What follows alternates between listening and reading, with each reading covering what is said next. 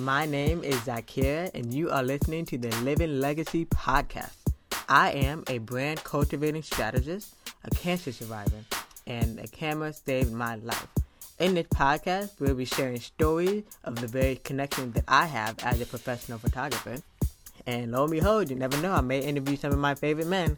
In this podcast, you will learn about professionalism, you'll learn about business, you'll learn about travel. I have traveled to ten countries so far, and now it's my turn to teach you and inspire you to step outside of your comfort zone.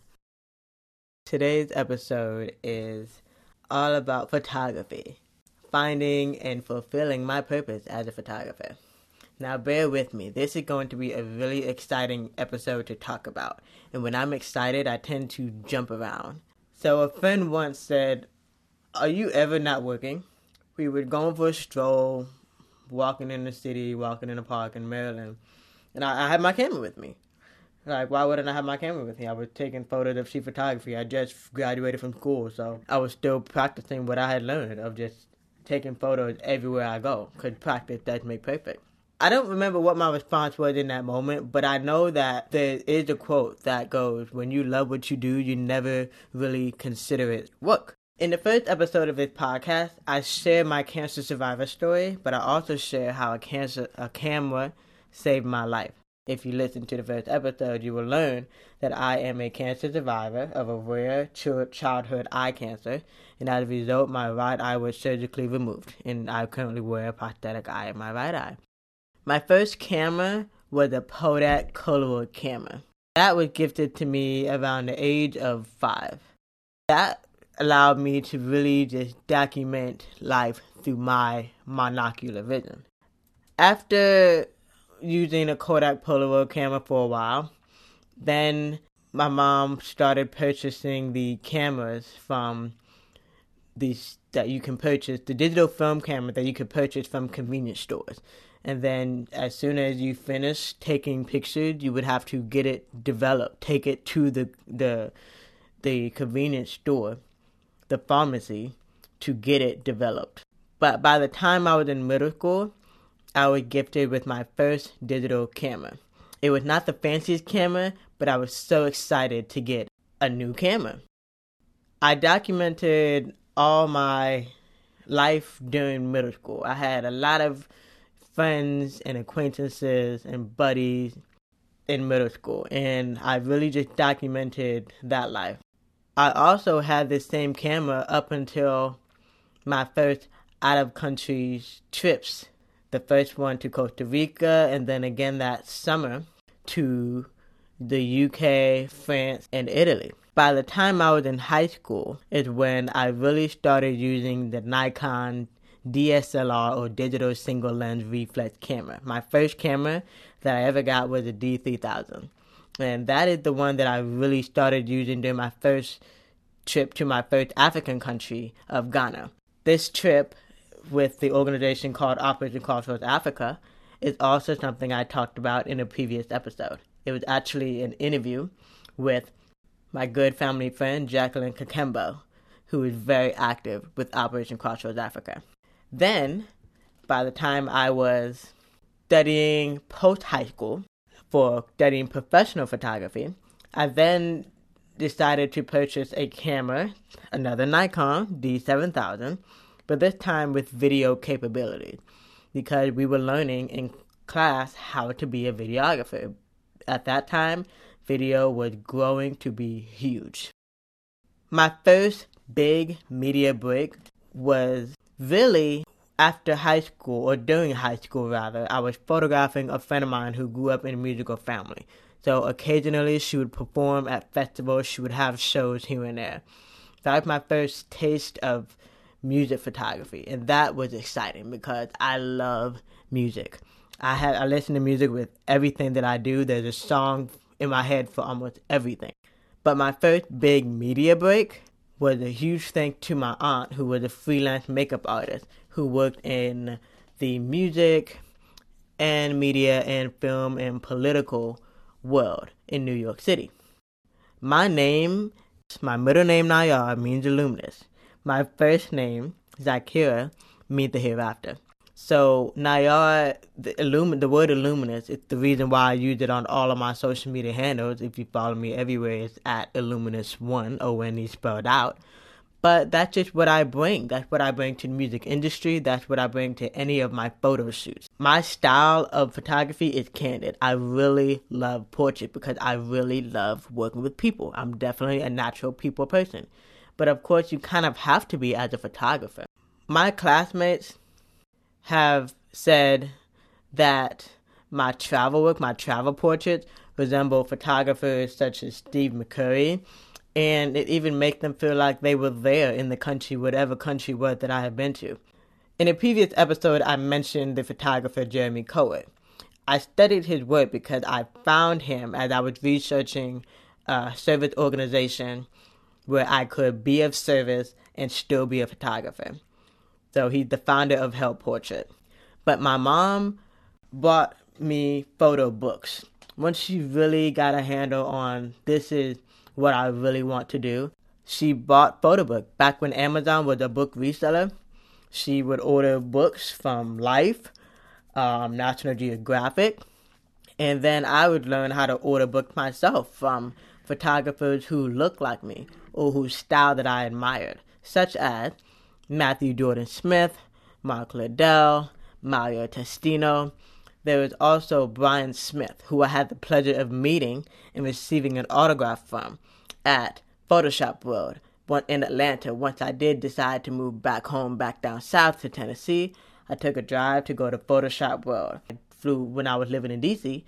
I went up to New York for the Photo Plus Expo, and that is where I really got to see Matthew Jordan Smith in person. I did not have the book on me, so I couldn't get an autograph, but I told him about it. I told him how much it inspired me and how excited I was to discover it, you know, at the library, because they had a book sale at the library. The book is called Sepia Tone, and not many people use that type of photography now, but that used to be a style. Right before color, because there's black and white photography, and then right before color was fully popular, It was, there was sepia. It was like almost color, but neutral tones of color. And that's the entire style of his book.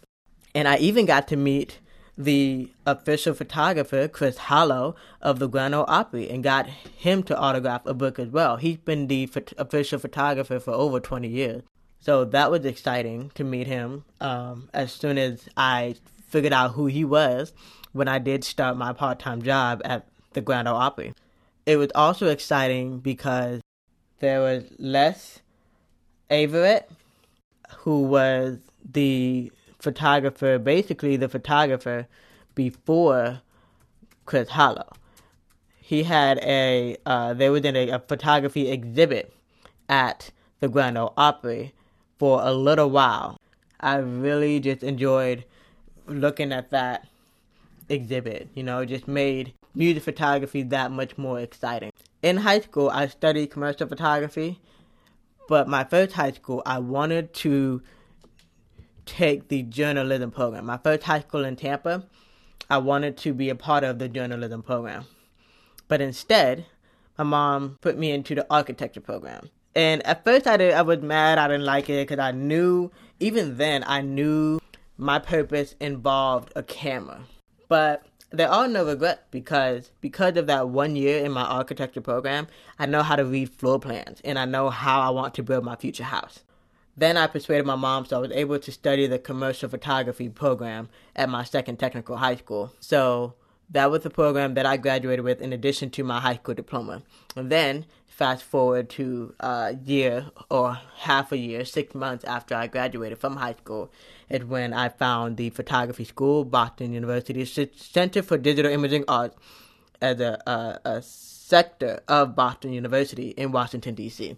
And that's where I studied and received uh, another certification in professional photography. But what I've observed is that only a handful of my classmates in both my classes act- actively still pursue photography professionally. Just like entrepreneurship is not made for the vain or the weak. But what I have observed is that almost all of my favorite photographers have a book, at least one or two, one or two, maybe up to three books. because they, you have to diversify that way. I haven't decided on what kind of book I wanted to launch, but it took me a while. At first I thought, okay, I think I want to just do portraits for my Ghana trip. And then I went to the Gambia and I think, okay, maybe I want to just do portraits of the Gambia. And then I went to South Africa and Senegal and I'm like, okay, well, I just keep going to more African countries. So how about I just, you know, shine a positive light on Africa, the same, in the same light that it was seen for me growing up, because I... Before I had the opportunity to travel to Africa, that's all I saw. I saw the beauty of Africa in photographs, the National Geographic magazines, in movies, film, things of that sort. I think that's probably what I would do. I'd probably start a book on my African travel to just showcase my portraits and also showcase some of the beautiful landscape in Africa and how different each country is. So they're similar but different in, at the same time. I was blessed to know at a young age what my purpose was. I was blessed to know or understand my gift of photographing, because a family friend once said that I already by default have the photographer's eye because I have monocular vision or vision in one eye, because most of the time to look through the viewfinder, or, well, at least if you're not photographing with a phone, if you're photographing with a professional D S L R camera or medium format camera, you that requires one eye. So by default, you know, the family friend said that I have a photographer's eye. But others have just said that I have a knack of just of just bringing out the soul and personality of humanity. You know, so I think my slogan that I go by now is that I, I capture the essence of humanity. But it's all just come a full circle, because my ability to be such a great photographer has also helped me to help other small businesses to have a attractive, aesthetic brand for their social media, because that that's what Instagram is. It's an image platform. That's what Pinterest was originally, an image platform. People see images first if you post that on Facebook rather than simple text. Why do you think they started making text in uh, a text and image? Because people are attracted to color and images. But I knew that my love for photography was bigger than me the moment I started capturing the last picture, the last professional photographs of someone. So far, I can count at least twice when it happened. Once, it was actually my audiologist. She had a son who was in the Marines, and they took a family picture with me. Uh, I, I was their photographer for their family picture, but it was the last family picture before he ended up passing away. Today, as I'm that this podcast is being published, today is also the anniversary of the passing of my close friend, um, Almas, which her name means diamond. So she definitely shined bright like a diamond. Little did I know that she had a wedding. She was able to have pretty much the wedding of her dreams. Um, she had been married to her husband for a little while. He ended up joining the Coast Guard. He wasn't always in the military. They met, they were like teenage heartthrobs. they, they loved each other as a teenager. Um, but they ended up getting married as adults, you know, after they've lived life individually and figured out what they want to do. They ended up getting married. But they didn't actually have a wedding wedding until, you know, they've been married a little while. So she got to have the wedding of her dreams. And her family asked me to be one of their photographers. And little did I know that she would, you know, pass away two weeks later. So I ended up being the last person to really capture professional pictures, or the most professional picture, because this is also, she's also from the same family of the musical family that allowed me to photograph them as they performed at concerts.